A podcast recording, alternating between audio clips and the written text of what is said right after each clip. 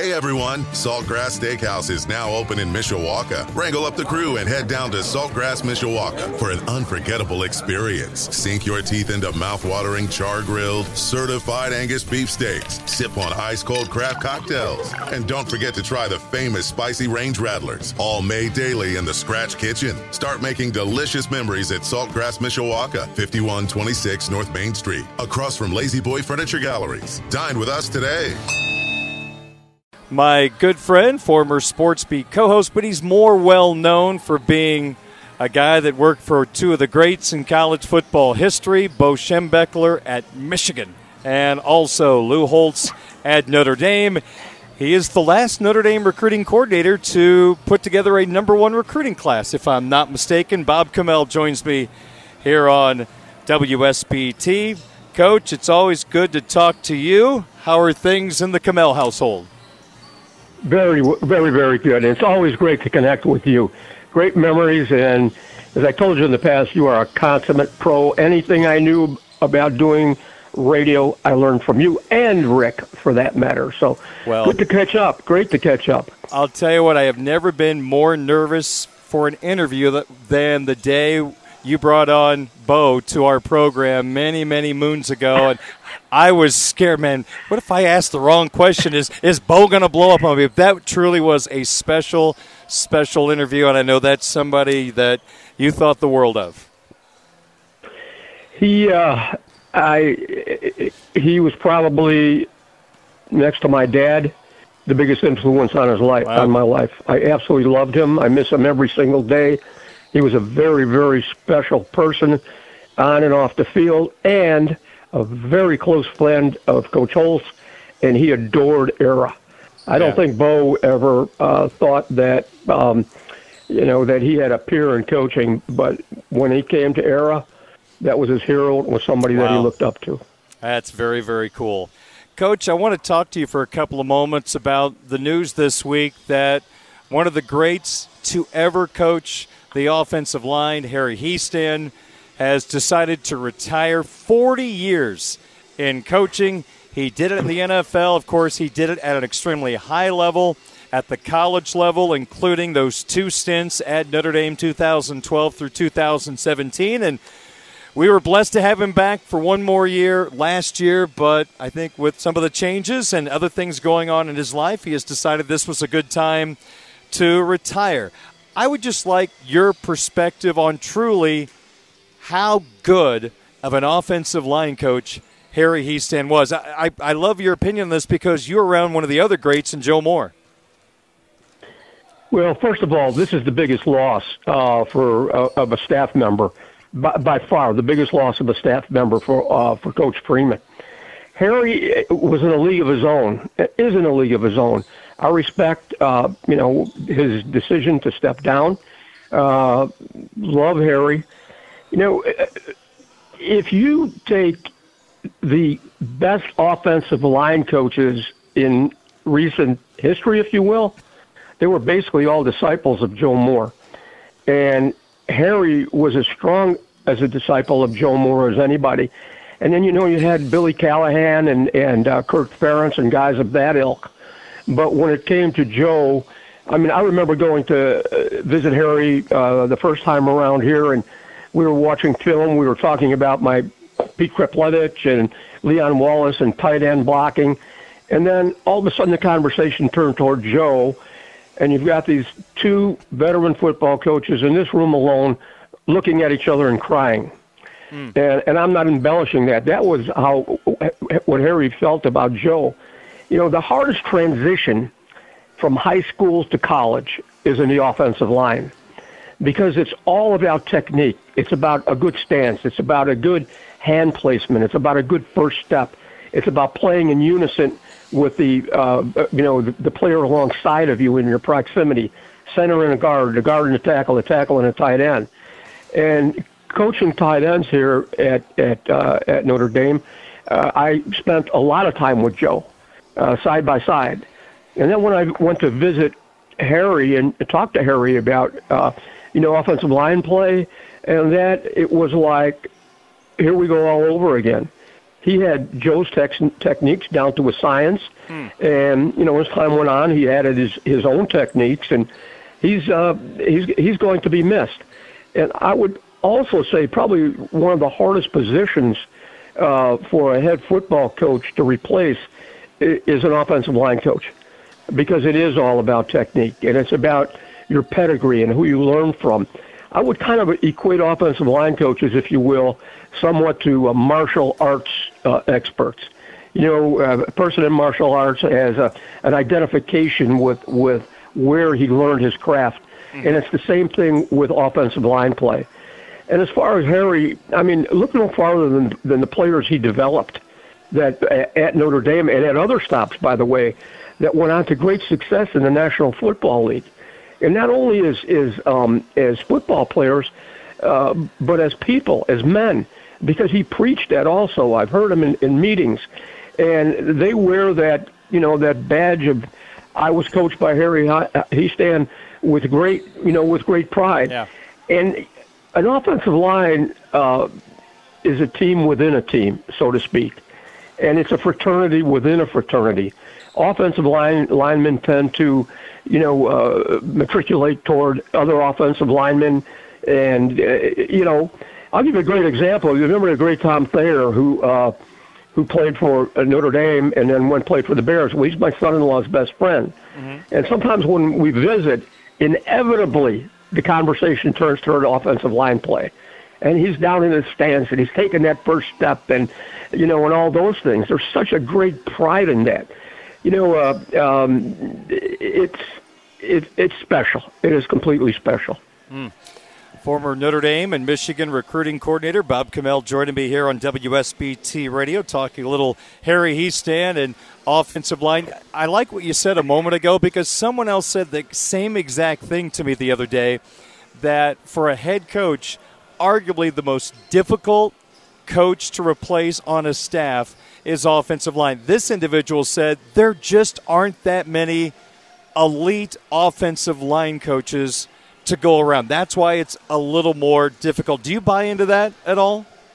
Yes, I do. It's funny you should say that because one of my high school teammates and um, and a guy actually that I coached with, Mike Barry, uh, three national championship rings, coached for the Lions. One of my best friends in high school, and when I had heard that Harry uh, was retiring, and I called Mike and I said, Mike, now who's next? And he said, You tell me and he said, Bobby, they're just they're just not out there.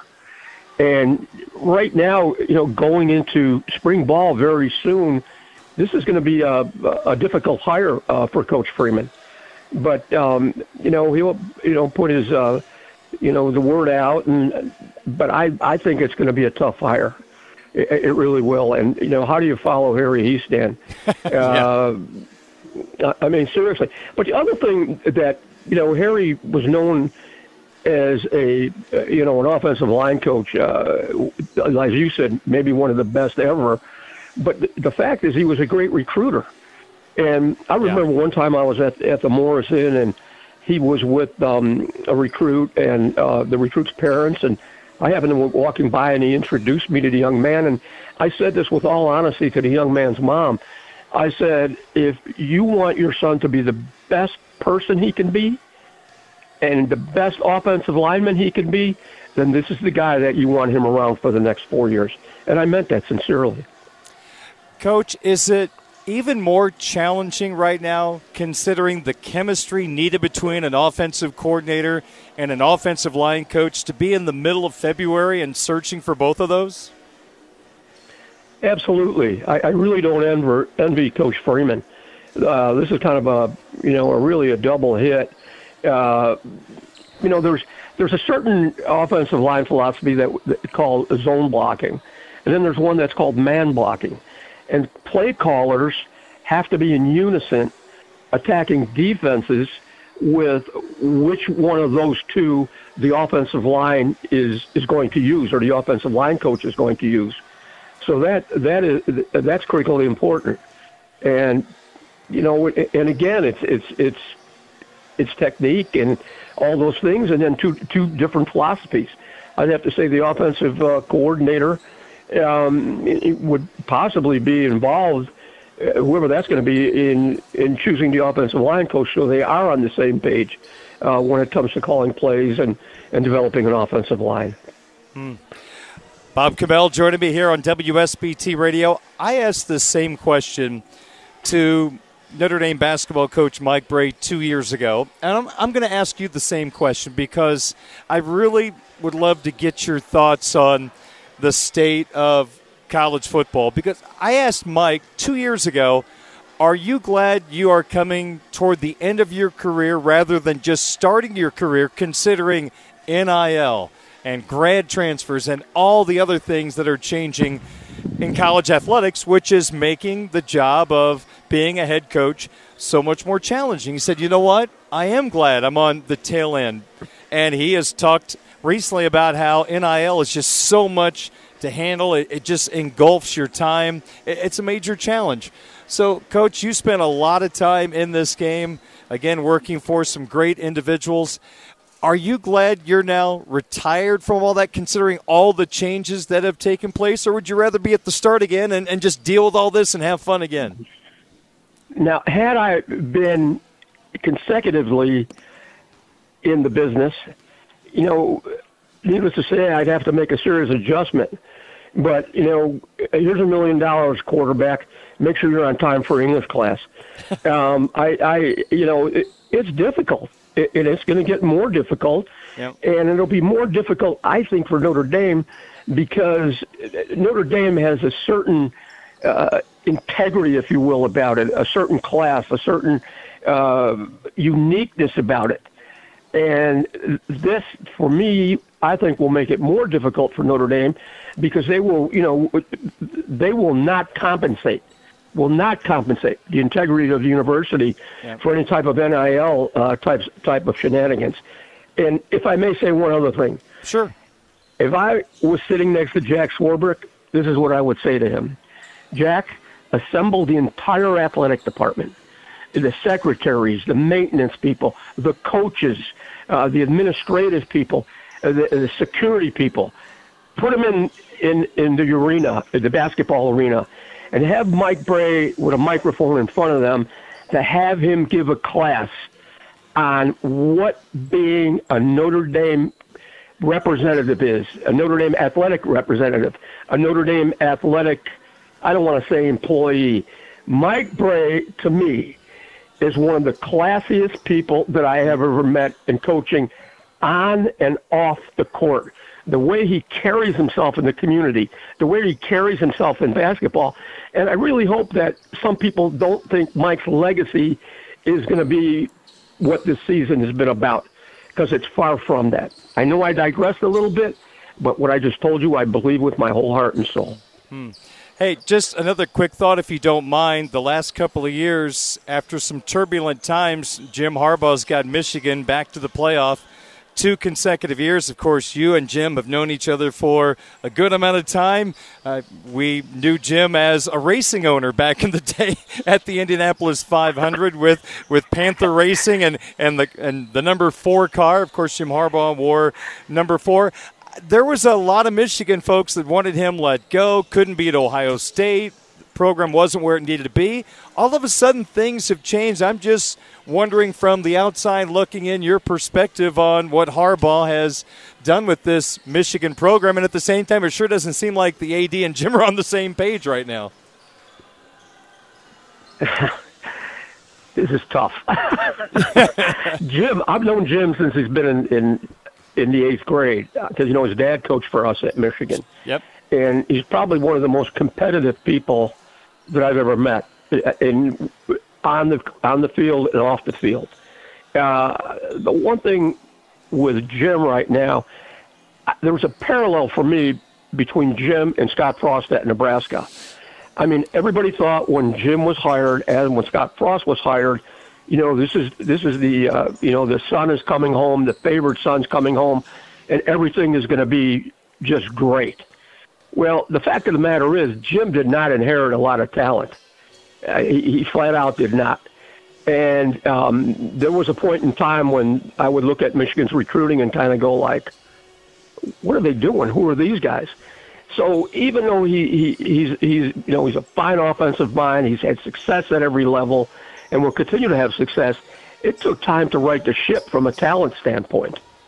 Um, yeah. The deal with Warde Manuel, who is um, the athletic director at, at Michigan, actually uh, when he was uh, he was injured his junior year, he was a great player out of out of New Orleans, mm-hmm. and uh, he had a, a serious neck injury and it ended his career.